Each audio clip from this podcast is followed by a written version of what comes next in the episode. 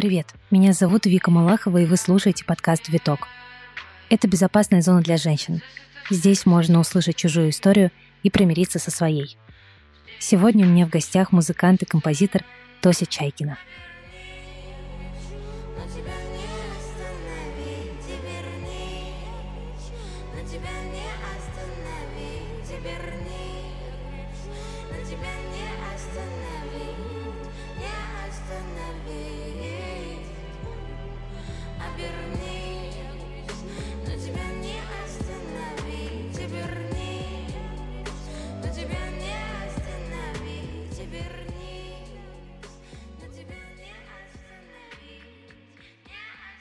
отрывок из новой песни Тоси «Обернись», которая вышла буквально несколько дней назад. И ее, кстати, мы слушали у Тоси дома перед записью подкаста. Получившийся разговор весь про искренность. Где-то сквозь настоящие слезы, где-то через улыбку. И Тося в этом диалоге рождается буквально как феникс из пепла. Да, это ее собственная метафора из последней песни.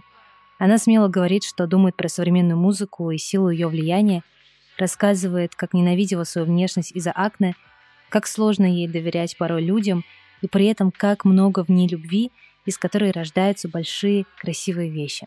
Например, песни. Если позволите, мы с Тоси проведем вас в этом разговоре и через боль, и через большое жизнелюбие, но главное — через честность.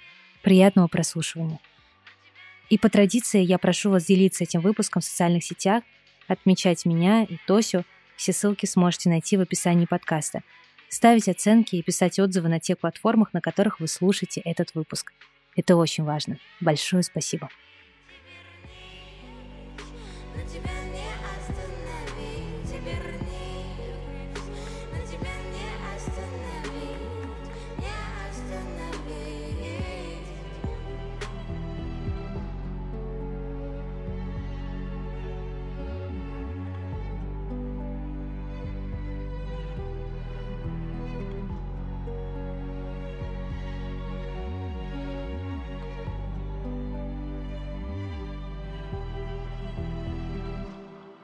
Тося, привет. Привет. Благодарю тебя, что ты согласилась поговорить. Э, я надеюсь, у нас получится очень хороший, такой честный, добрый разговор.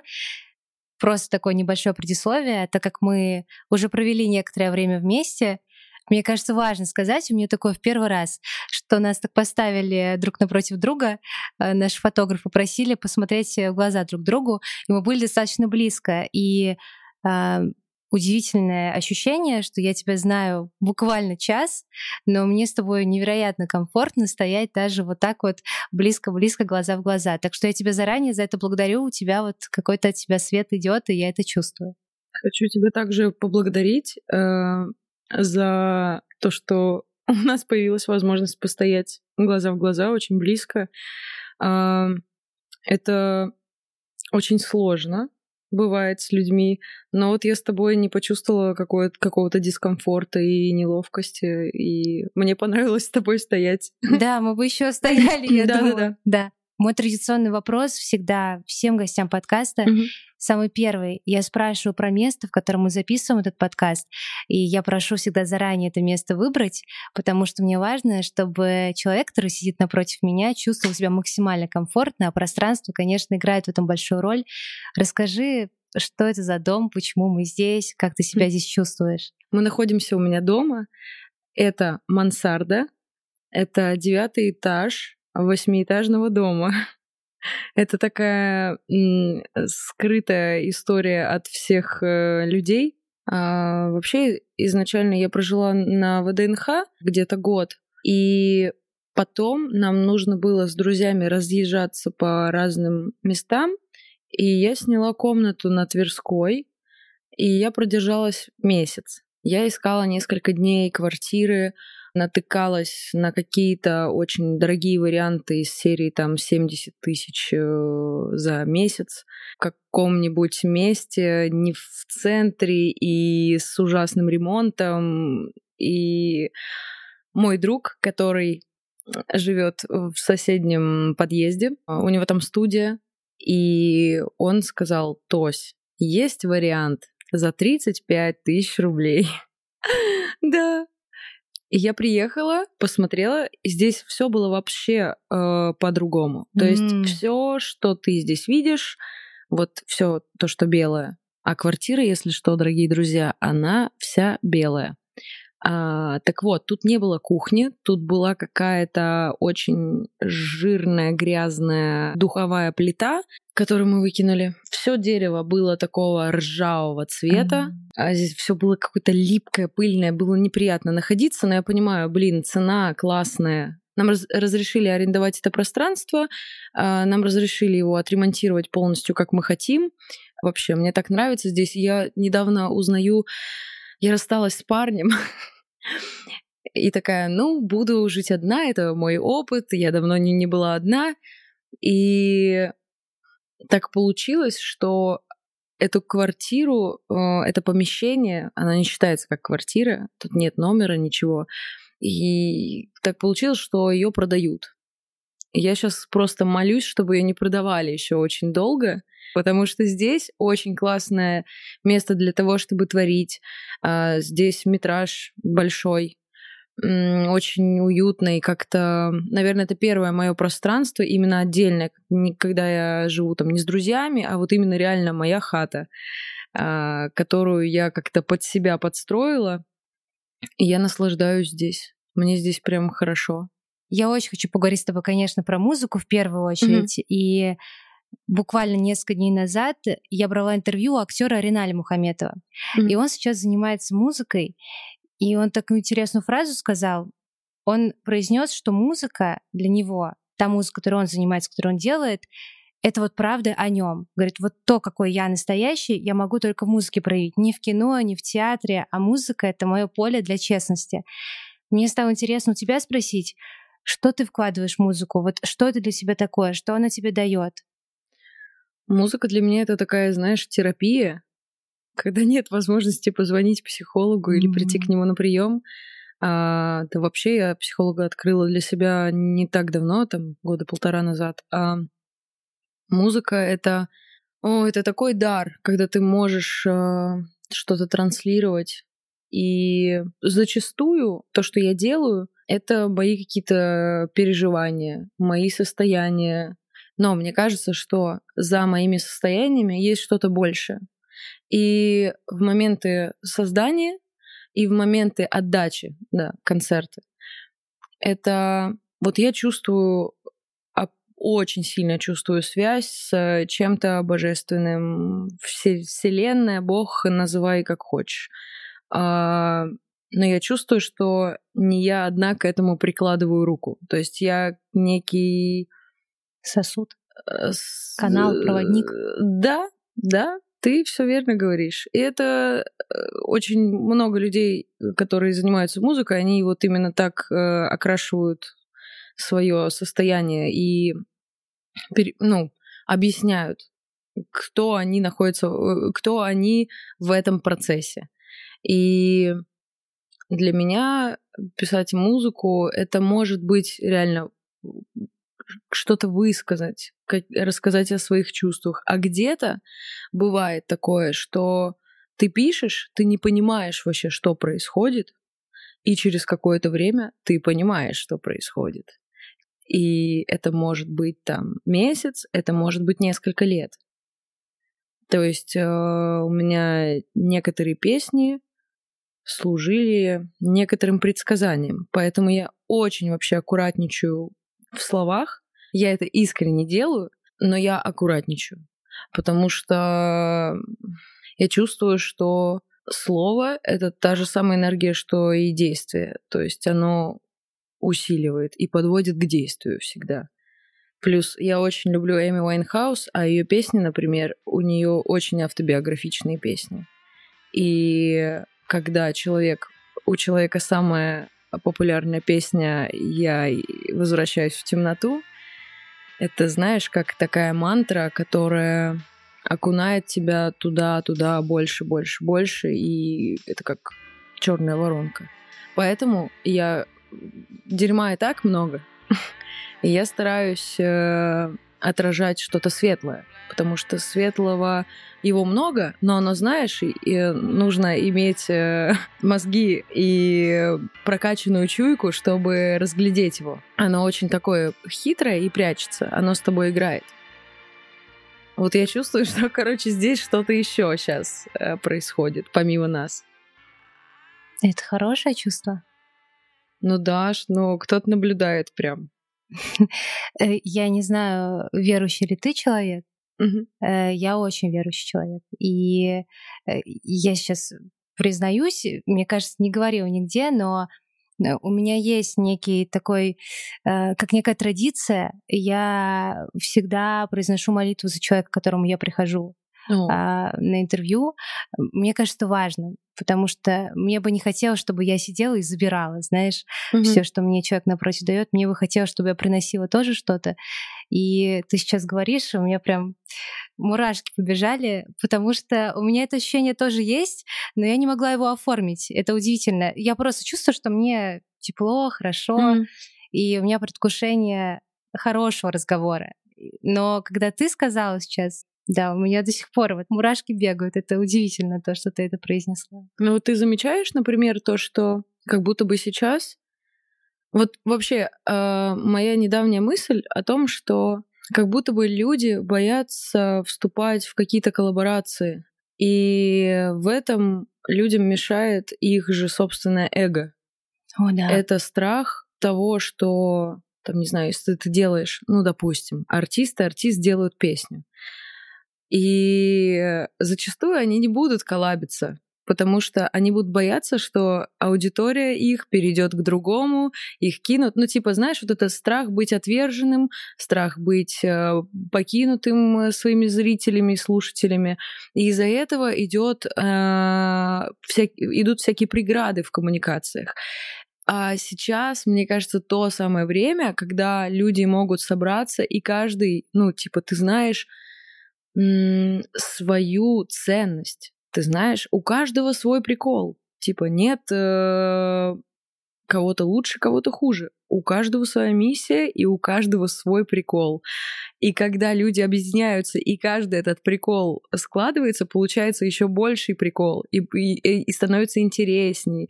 И я вот со многими как-то хочу артистами, очень хочу со многими э, сделать что-то важное.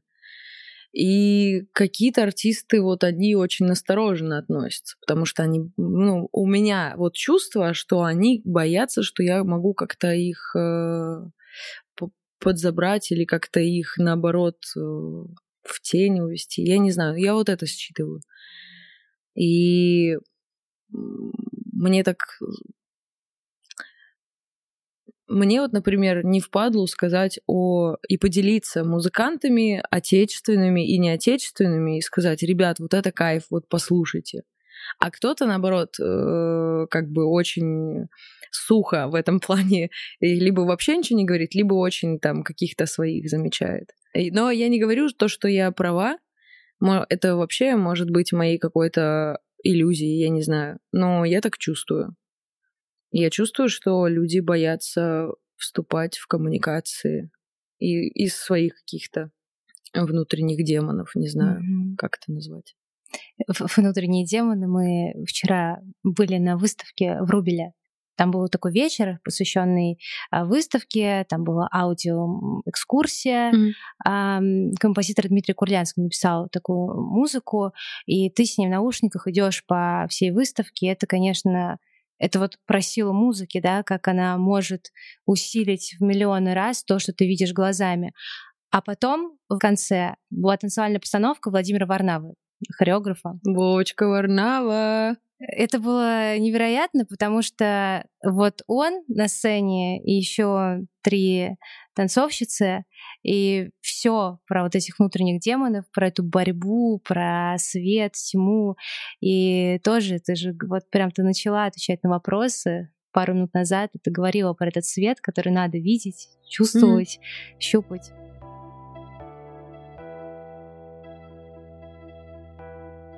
У тебя в профиле написано большими буквами «Хочу собирать стадионы».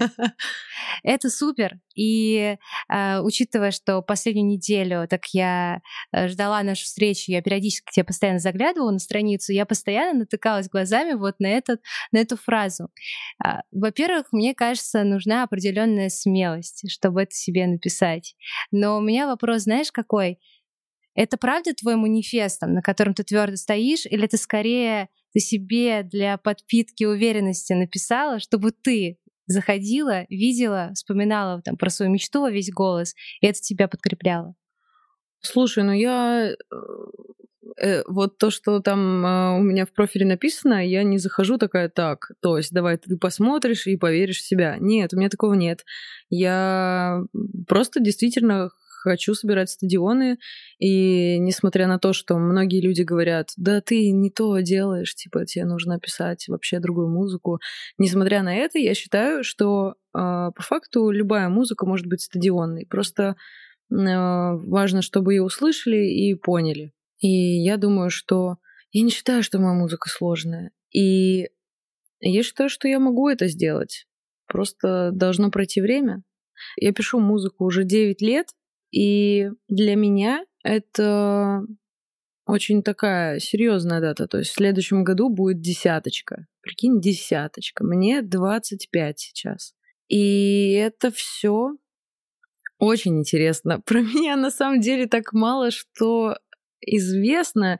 И я как бы, когда я хочу что-то рассказать о себе, во-первых, мне кажется, что и так люди это знают, и как бы мне не, на... мне не надо об этом говорить, потому что потому что люди и так уже все слышали, видели и так далее. Но на самом деле нет.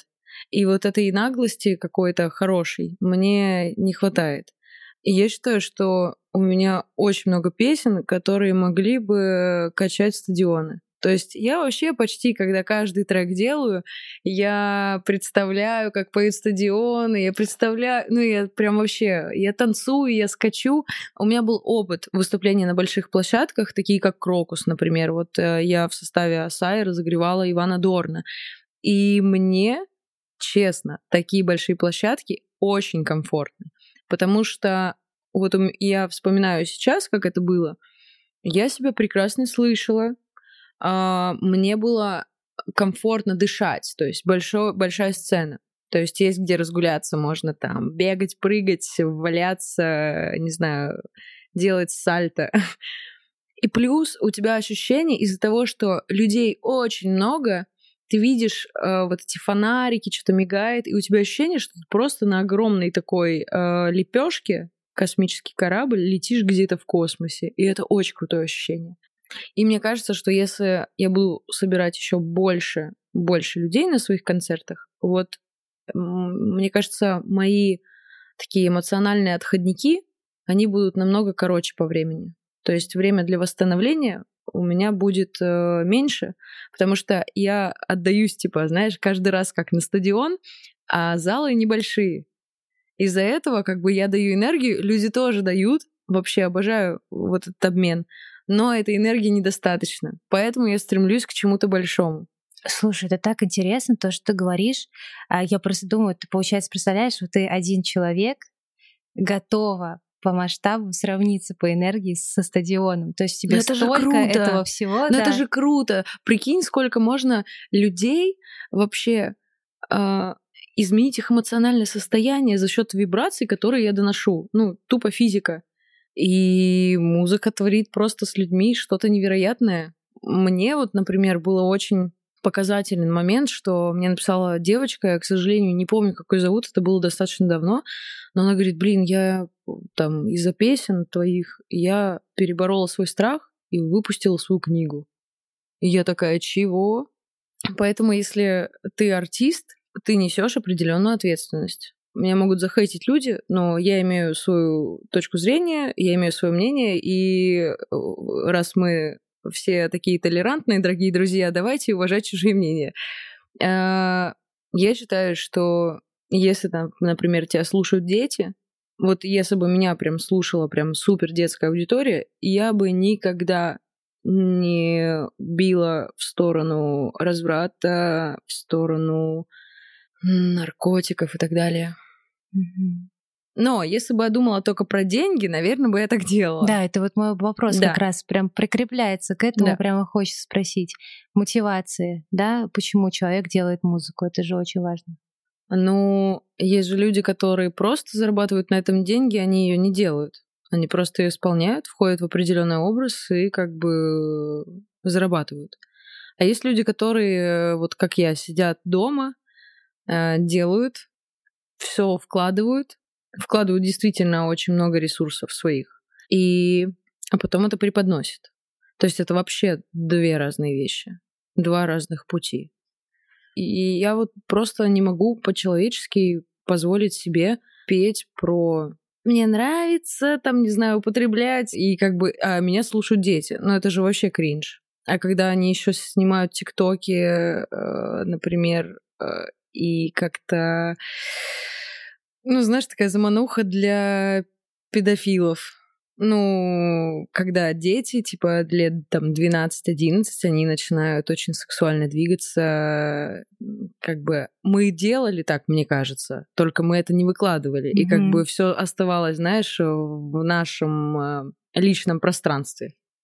Но... Yeah, как нормальный этап взросления. Ну да, типа изучение своей сексуальности. Да. Это ок. Но когда детишки демонстрируют то, как они там тверкают, а, мне очень больно на это смотреть. Может быть, э, я в этом в плане какой-то старовер и чего-то не понимаю, но мне кажется, что это типа too much. Я считаю просто, что если раньше было больше все-таки уклон в творчество, в, во что-то глубокое, сейчас такой период, что как бы больше пластмассы. И я говорила о такой теории, что взять хотя бы 20 артистов, у которых есть лицо, которое ты слышишь, о, это он поет, я знаю. Вот. Э, взять вот таких вот 20 артистов, у нас много талантливых артистов, взять и вложить в каждого, ну, типа, я тогда говорила миллиона два-три, но понимаю, что сейчас это как бы копейки. Но хотя бы там, не знаю, 10 миллионов. И сеять таргетированную рекламу среди э, людей среди там СНГ, не СНГ, неважно. И уже, мне кажется, нейронные связи в сознании людей, они будут перестраиваться. То есть они не будут воспринимать уже как нечто классное, когда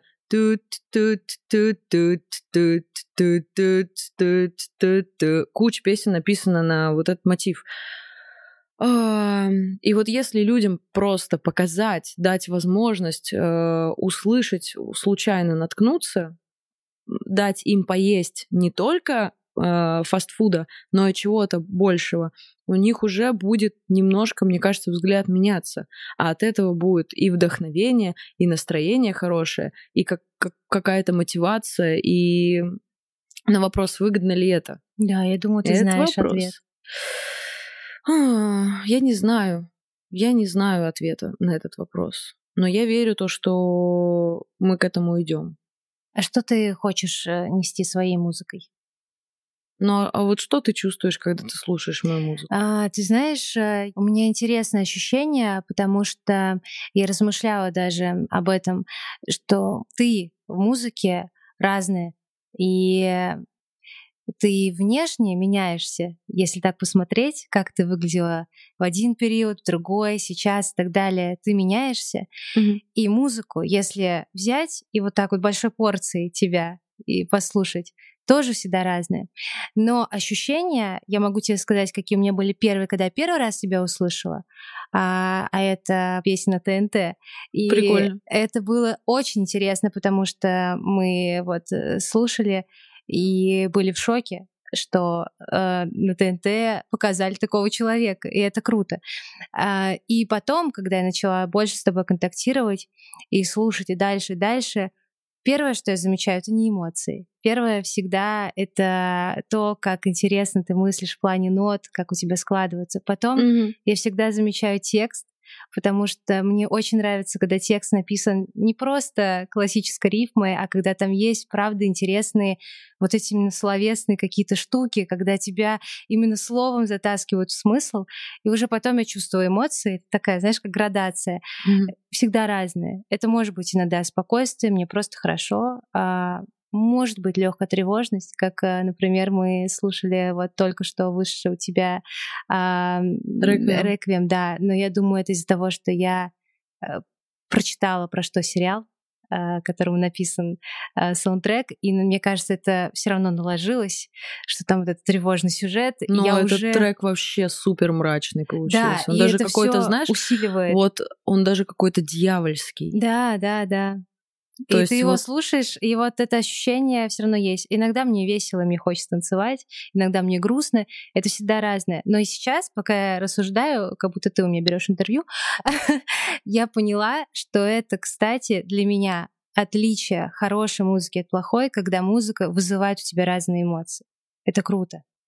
Когда она эмоционально тебя трогает. Мне очень нравится писать вот для кино. Потому что я писала вот с Реквием, и я писала как раз-таки с э, титров.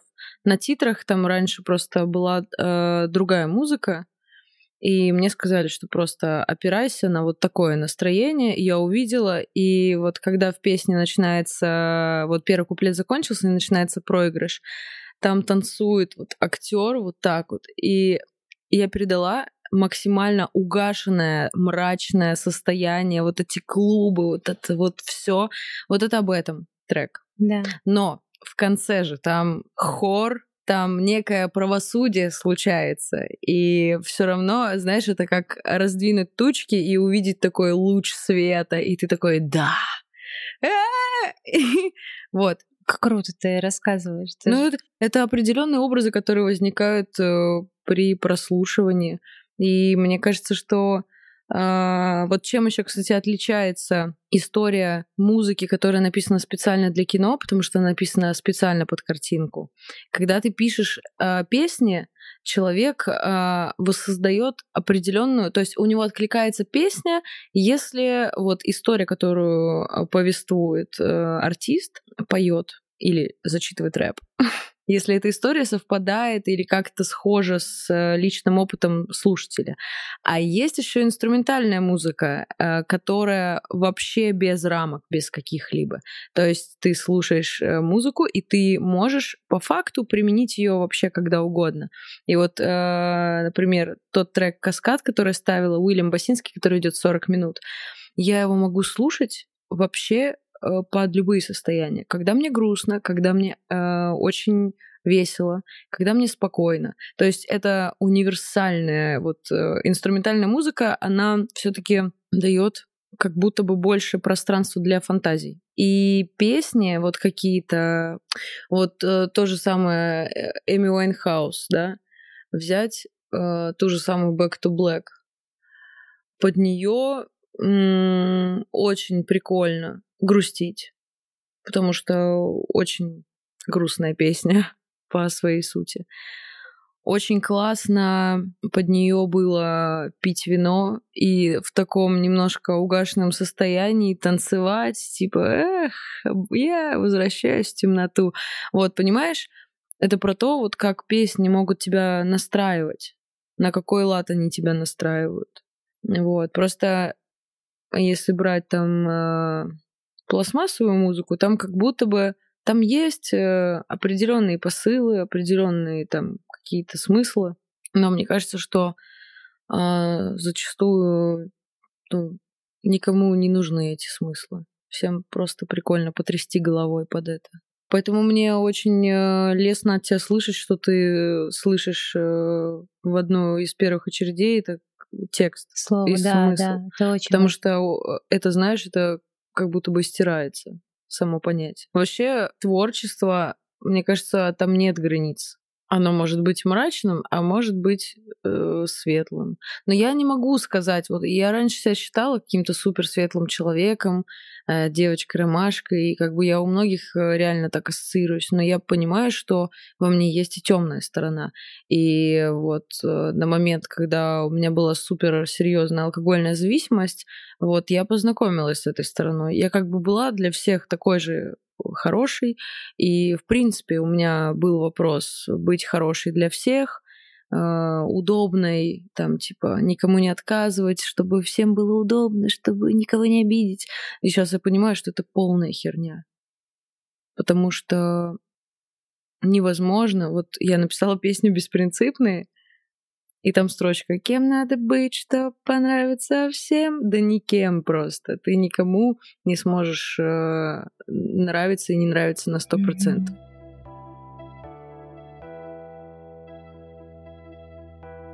Я сейчас переведу тебя вообще в другую плоскость и в другую тему. А у тебя в Инстаграме есть очень красивая фотография, где ты обнаженная на фоне деревьев. Хм. И я зашла в комментарии, где ты объясняешь э, какому-то человеку вообще в чем суть. Я прям выписала кое-что. А, ты говоришь, что это некий перформанс на песне Михаила Травердиева «Я такое дерево». И там очень интересны эти слова, которые он монотонно так произносит. А, ты хочешь, чтобы я был гибкий, как ива, чтобы я мог, не разгибаясь, гнуться, но я другое дерево, я не лучше других деревьев, я просто другое дерево. Ты хочешь, чтобы я был как ель зеленый, всегда зеленый зимой и осенью. Ты хочешь, чтобы я был гибким, как ива, чтобы я мог, не разгибаясь, гнуться, но, но Но я другое дерево. Я другое дерево. Другое, другое дерево.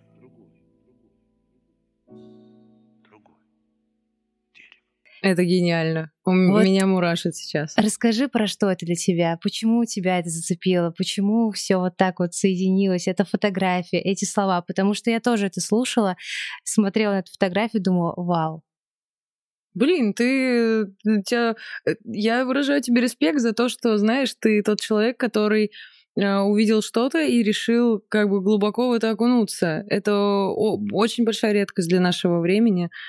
Это очень круто. Я передаю тебе свое восхищение. Спасибо. Эм, эта песня, эта композиция, э, я вообще ее услышала в 2013 году, наверное, впервые. И я тогда так офигела. Я была очень мало знакома с его творчеством. Ну, там, по, может быть, ирония судьбы, он же писал музыку. Вот. И я когда услышала, я настолько прониклась в его подаче. Не знаю, я, наверное, на себя перевожу, что это можно сравнить, что я там делаю другую музыку, и как бы вы хотите, чтобы там меня видеть такой, такой, такой, но я, блин, другая. И эта композиция, наверное, о том, что все люди, они прекрасны по-своему. То есть мы все деревья, мы все существуем в одной экосистеме, а, и как-то спрашивать других деревьев поменять листву, там, э, кору и так далее, ну, как-то странно. А сложно быть э, другим деревом, когда все вокруг условно березки? Ну, в детстве было сложно. А, а сейчас вообще нормально. Сейчас как бы уже ты э, с годами ты учишься, mm-hmm. учишься выстраивать определенные границы и учишься отказываться, учишься не поддаваться на какие-то провокации. То есть раньше, если я могла про прочитать про себя какой-то комментарий, или если раньше я заходила в класс, а все закрывали нос, делали вид, что воняет, и меня словно не существовало, я пыталась коммуницировать там с девочками, а они делали вид, что меня не существует. И вот это было больно. А, ну, в принципе, люди, они, наверное, так и продолжают как-то либо усиливать в себе эти качества, либо, наоборот, как-то расти, понимать то, что, блин, я что-то в детстве какую-то херню делал. Мне было прям так... Мне так больно, что я кого-то обижал. Я, кстати, от нескольких людей, от хороших людей, а, слышала то, что они были прям супер задирами в школе.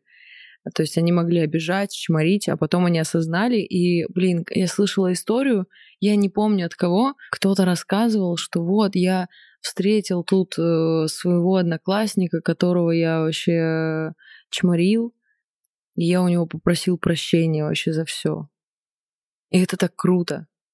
Да. Это так круто, потому что огромный груз и вот это вот э, либо обида, знаешь, э, когда ты образно жертва, когда ты жертва и агрессор, вот у всех тянется какой-то энергетический груз. И когда вы спустя время, когда уже подросли, как бы сделали свою жизнь и э, живете и развиваетесь, и когда есть момент прости, прощаю, вот это офигенно. Потому что столько пространства сразу освобождается, и внутренне ты опустошаешься. Вот. И меня раньше очень это все напрягало.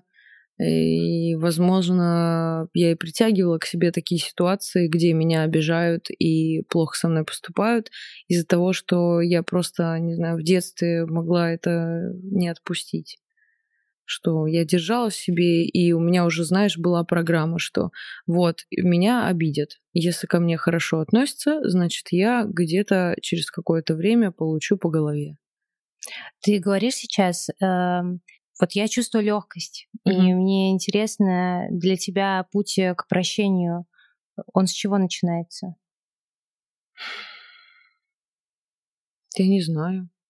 Оно все как-то ну, наверное, путь к прощению начинается с того, что ты просто материться можно? Нет, не буду. Не буду, кстати. Прикольно не материться. Прикольно слушать подкаст, где нету мата. Да. Тоже большая редкость, знаете ли. Так вот, а, путь прощения, э, наверное, начинается с того, что ты просто устал тащить на себе это все. Ты устал зависеть от этого состояния, потому что когда э, чего-то много в тебе, оно начинает тобой управлять. То есть и ты не ты. когда тобой управляет какое-то твое состояние, твои эмоции. И в какой-то момент просто есть два варианта. Ты либо в этом утопаешь э, и увядаешь, погибаешь, либо ты с этим что-то делаешь. Я вот нахожусь в процессе этого.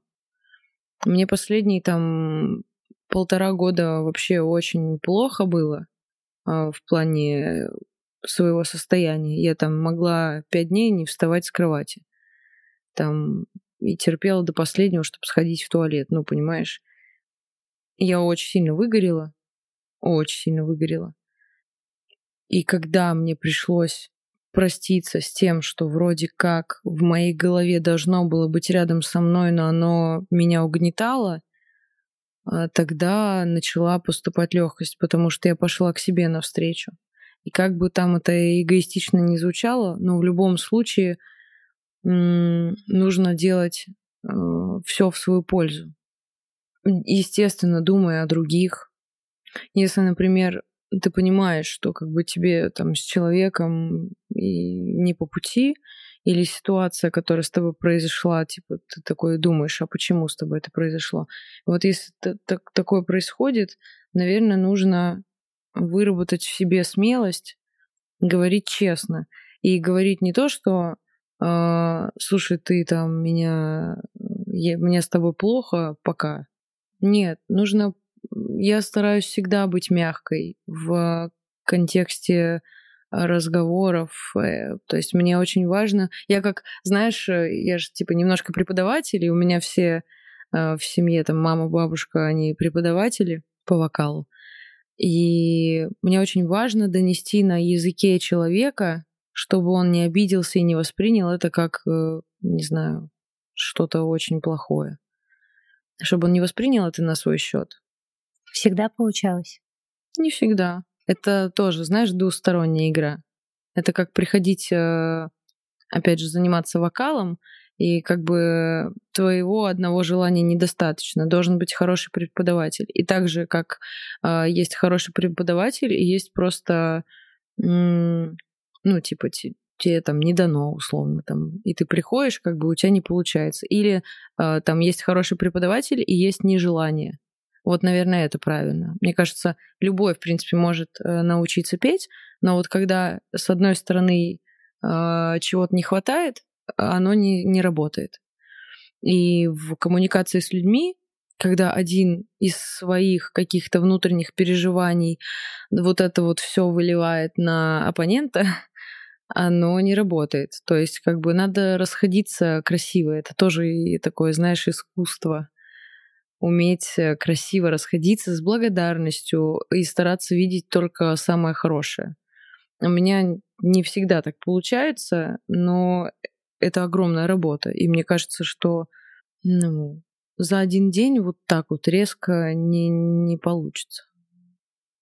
То есть нужно пожить и примериться, то есть э, понять градации, э, сколько метров можно туда, сколько сюда, вот, чтобы иметь понимание. Это как э, загруженная локация в игре. Типа ты не, не понимаешь, как двигаться, когда ты видишь, ну, когда у тебя загружается только там, не знаю, 5% вокруг тебя, там 95%, оно не прогружено, и ты такой, а куда мне дальше идти? Мне кажется, так.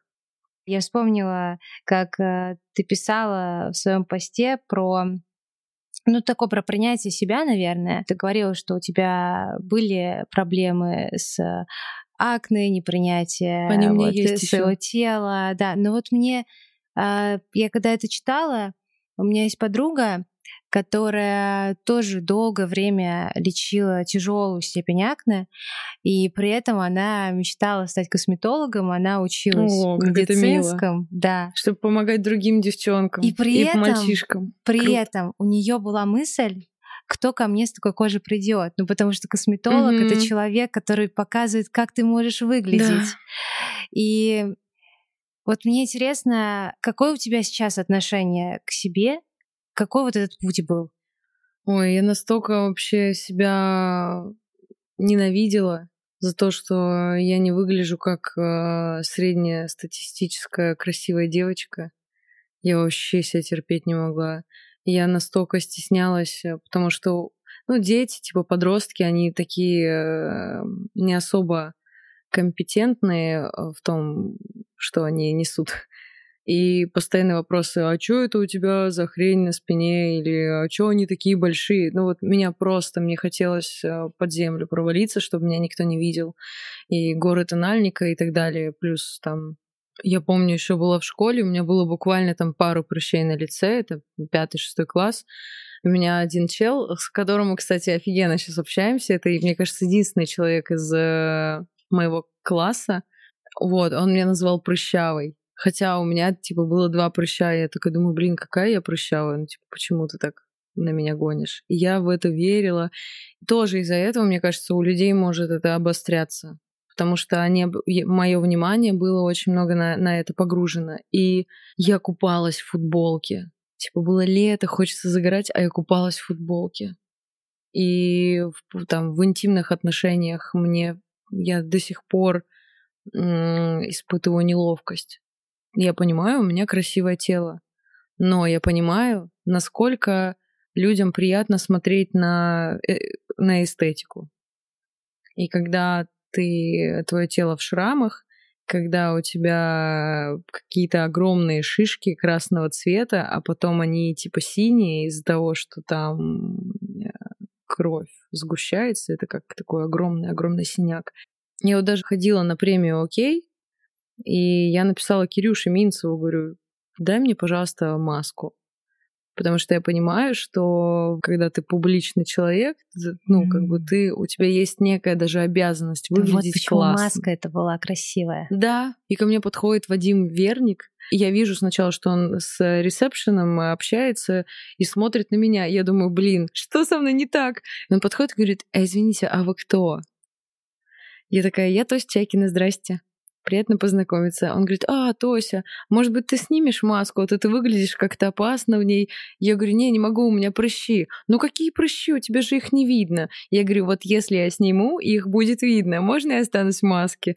И я почувствовала какое-то, знаешь, давление, а, ну как бы в такой шутливой форме, и мне сразу а, проносится вот этот вот, а, как программа, что а, прогнуться под шоу-бизнес, типа снять маску и быть просто в костюме. А потом он подошел и говорит, ну, знаете, делайте, как вам комфортно, и вообще пофиг, все хорошо. И я как бы немножко так это у меня все так сжалось, но я, я расслабилась.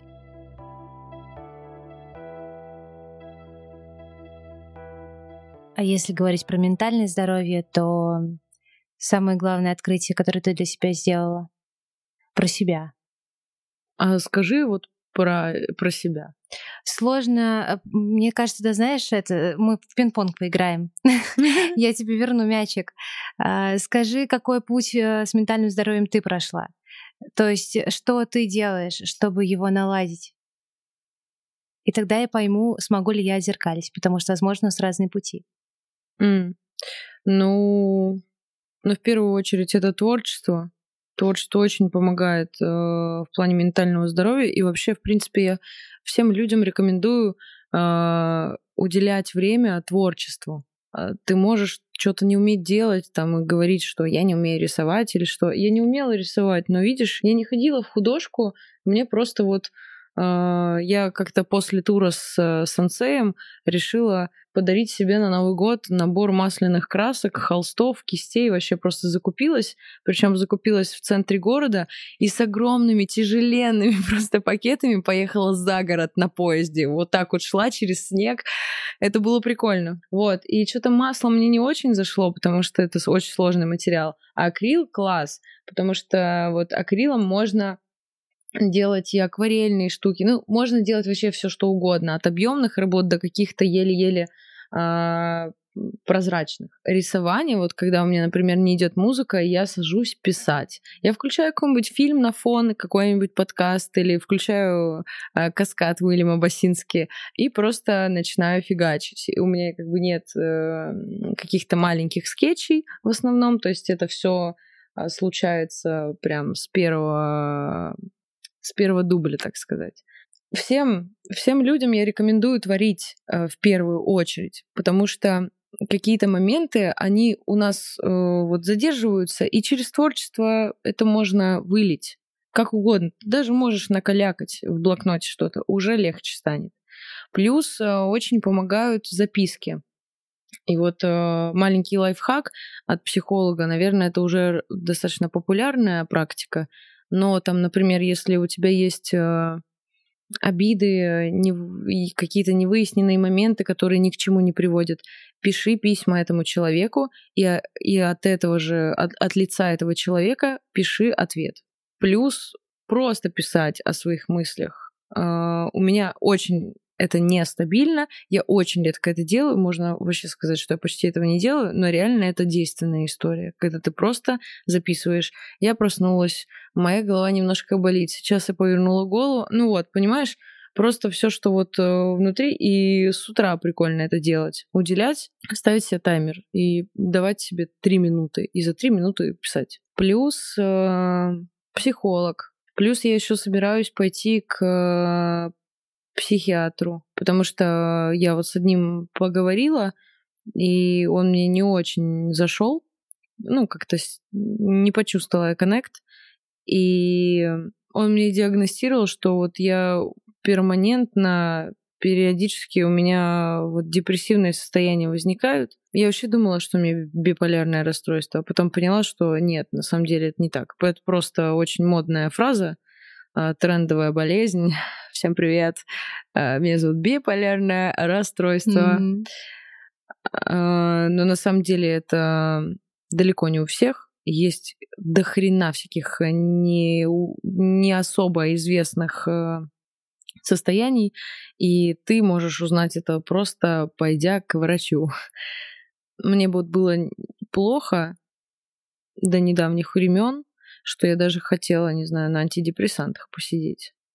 Вот. Но пока просто не нашла нужного врача для себя. Но думаю, что всем периодически полезно будет сходить, э, проконсультироваться, даже если ощущение, что все хорошо. Ментальное здоровье еще медитации всякие прикольные слушать, классно. Прислушиваться к себе, спрашивать, э, представлять, что у тебя внутри ребенок. Ну, мы же все дети, просто у нас тело не вечно. А душа-то она как бы такой... Вот такая всегда. И раз, разговаривать с ребенком. Типа, а что ты хочешь? Ты хочешь погулять? Ну, пойдем погуляем. А что хочешь съесть? Ну, много конфет нельзя. Ну, давай, давай я тебе что-нибудь вкусное приготовлю. Ну, то есть, как бы забота о себе. Вот у меня как раз-таки, мне кажется, одна из причин, почему у меня закончились отношения, потому что я о себе Я была очень высаженная. Э, и мне кажется, из-за того, что я о себе не умела заботиться, я не могла это как-то дать человеку. Проявить какое- какое-то должное внимание. И наоборот. Типа, люди же не просто так встречаются, а как бы если у тебя есть какие-то а, вопросики в голове, они будут а, при совместной жизни вылезать наружу как прыщи. Да, это очень неприятно, но это дает тебе вырасти, пересмотреть. А что пересмотрела? Да вообще отношение к себе. Ну вот, э, если так говорить, то мои последние отношения, они сфокусировали меня на личной границе, умение вот как раз-таки отказывать, умение выбирать то, что тебе нравится. Мне почему-то кажется, что я не создана для этого. Для отношений? Угу. Почему? Хорошо мне кажется, одной? что... Не, мне просто кажется, что я, во-первых, э, сложный человек. Как не бы... бывает простых. Ну да, но мне нужно свое пространство, мне нужно быть в одиночестве, и это очень сложно совмещать отношения. У меня даже, понимаешь, э, пропало какое-то сексуальное желание. То есть э, я, знаешь, как какое-то какое-то просто существо э, в теле девочки. Ну, как бы я хз, кто я? я не знаю, кто я. И я просто вот э, делаю творчество. И все. И как бы тело иногда откликается там на какой-то флирт и так далее. Ну, это прикольно. Но чтобы строить что-то серьезное, я должна вырасти вырасти в кого-то. Потому что вот у, тоже, знаешь, у меня важный такой вопрос, э, вопрос недоверия. Я боюсь доверять после, ну, после всего, что со мной произошло. я боюсь доверять людям. Несмотря на то, что я открыта, но я боюсь им доверять. То есть есть все равно э, некий рефлекс, что если все хорошо, то значит ты когда-нибудь получишь по башке. Есть как бы такая вероятность, есть определенный страх. И эм, тоже, знаешь, из-за того, что это проскальзывало в последних отношениях, это тоже была, мне кажется, одна из причин ухода друг от друга. Потому что шрамы, как будто бы вот эти шрамы, все еще как-то тревожат, фонят. А на таком состоянии невозможно строить отношения. Я вот думаю, а будет ли момент, когда они перестанут фонить? Такое возможно? Я думаю, да. Ну, э, вопрос, э, как ты к этому относишься. Mm-hmm. То есть, э, опять же, да, взять историю. Ты едешь в такси, играет нелюбимая песня. Ты можешь среагировать на нее и позлиться, и, а можешь переключиться на что-то другое. То есть вопрос отношения. Тебе должно быть все равно.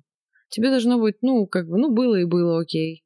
Mm-hmm. Я спокойно к этому отношусь. Вот у меня еще не до конца такое э, есть. То есть в каких-то моментах э, я могу мыслить из того времени. То есть у меня, я вот сейчас прорабатываю как раз жертву. Что, пожалейте меня, мне обидели. Ну, это, это полная хрень которая мешает жить, э, действовать, идти уверенно. Это такая неудобная позиция. Она была удобная, наверное, в все предыдущее время. Но сейчас я понимаю, что это такая неудобная позиция, которая, ну, если взглянуть там назад, я могла бы сделать больше, чем я делала тогда. Будь я сильнее, будь я увереннее в себе. Я понимаю, что вчера мне было 17, а сейчас мне 25. И я понимаю, насколько время, насколько его вообще не существует. И я понимаю, что нужно что-то сделать важное из любви, и оставить после себя это. И спокойно идти уже дальше.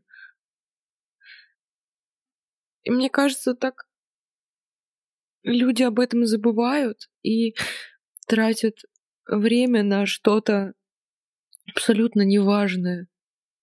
Это так грустно. И, наверное, из-за этого я делаю то, что я делаю. И есть потрясающий Андрей Запорожец, группа Сансей. И у него есть песня «Дайвер». И в 14 лет или в 13 я слушала эту песню, и меня просто пронизывало. Меня эта песня, мне кажется, она сформировала меня как э, понимающего человека, потому что там такие гениальные стихи, там вообще такой гениальный текст, который вообще описывает, мне кажется, всю суть этого бытия. А я когда с ним выступала, я еще в конце э, пела вокализ, и всегда это было очень, знаешь, такое разрывное состояние. У меня каждый раз моя душа, она пела. И это, прикинь, моя любимая песня, мой любимый артист, там, которому я писала в 17 лет. Вот, ой, не, не в 17, мне было 14, я ему писала и говорила, вот, Андрей, я безумно хочу с тобой петь. И в 17 лет мы с ним встречаемся, и он говорит, давай-ка, давай ты споешь бэк-вокала на новый альбом, а потом давай-ка ты поедешь с нами гастролировать. Это вообще... И это все происходит. И жизнь такая классная. Я, я поняла, что что очень важно проговаривать, что у Дроздов, он говорит, я звоню своим друзьям каждый вечер и говорю, еще один замечательный день. И реально надо к этому так относиться. Неважно, какая неприятность может произойти, Всегда можно со всем справиться, и всегда можно на это взглянуть с улыбкой и с пониманием, что это для чего-то тебе дано. Это же круто. Круто, и это такая, знаешь, сильная позиция, позиция сильного человека, который не будет э, сопли на кулак наматывать, а который будет с достоинством справляться со всеми э, легкостями и трудностями этой жизни. Просто, во-первых, скажу тебе спасибо, потому что очень важно то, что ты говоришь. И такая любовь э, к жизни сейчас вот тут витает. Это физически ощущается. Эм, есть э, два вопроса, которые я задаю всегда в конце. Первый из них очень простой. А, веришь ли ты в Бога? И если веришь, какой для тебя Бог? Я думаю, что он очень с хорош, с очень крутым чувством юмора. Я не знаю, как он выглядит. Мне кажется, он настолько гениален, что ему не нужна какая-то оболочка. Он просто, он просто все. Он просто все. И светлое, и темное, и он как-то, знаешь, как... не знаю, как, как, наверное, какая-то, как система, mm-hmm. как какой-то код. Не знаю, мне почему-то пришла вот э, ассоциация с матрицей. Раньше я представляла его каким-нибудь э, веселым дядькой, си- сидящим на облаке. Но потом поняла, что это какая-то странная метафора. Я не хочу э, как-то принизить людей, которые верят в такого бога. Я думаю, что Бог вообще, он э, максимально многоликий, и его могут увидеть люди и почувствовать его через э, любые образы. Потому что он есть э, все, и он есть мы. И, и это очень круто чувствовать. Важный момент научиться чувствовать, а не делать вид, что ты это чувствуешь. Последний вопрос. Можешь ли ты перечислить а, вещи, людей, события, за которые ты чувствуешь благодарность? Хм. Чувство благодарности вызывает э, любая поддержка, когда меня поддерживают э, разные абсолютно люди, не похожие друг на друга и одинаково похожие по своей чувственности. благодарность э, маме за то, что она у меня очень сильная барышня, которая очень невеселая к тому же, и я ее благодарю. Благодарность да вообще людям то, что они существуют. Благодарность за то, что я могу находиться и с тобой здесь разговаривать сейчас. Благодарность за то, что у меня здоровое, более-менее здоровое тело. Благодарность за то, что я могу транслировать музыку. Я могу создавать ее. Это так круто. Это, мне кажется, столько людей, которые хотели бы такого. И я так себя ненавижу, когда я не ценю этого. Типа, фу, я недовольна своей жизнью. Блин, а есть люди, которые мечтают писать музыку или там, условно, там быть на моем месте.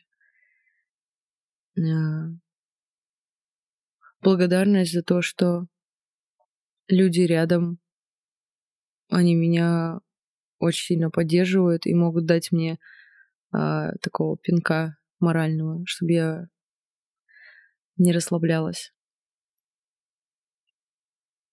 Благодарность за то, что есть этот свет, его очень много, и его нужно только разглядеть, уделить на это время.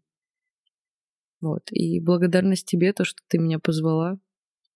И отдельная благодарность за то, что а, ты подождала определенное количество времени, чтобы мы с тобой встретились.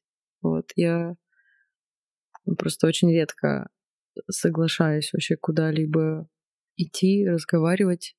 И у меня действительно был некий страх, mm. что что-то там может не, стра- не срастись и так далее. Но я тебя благодарю. Мне было очень с тобой приятно общаться. И спасибо, что ты задавал такие интересные вопросы. И благодарю тебя, дорогой слушатель, который это сейчас слушает. Надеюсь, тебе было интересно, познавательно и вдохновительно. Спасибо большое. Очень Спасибо приятно тебе. было. Класс.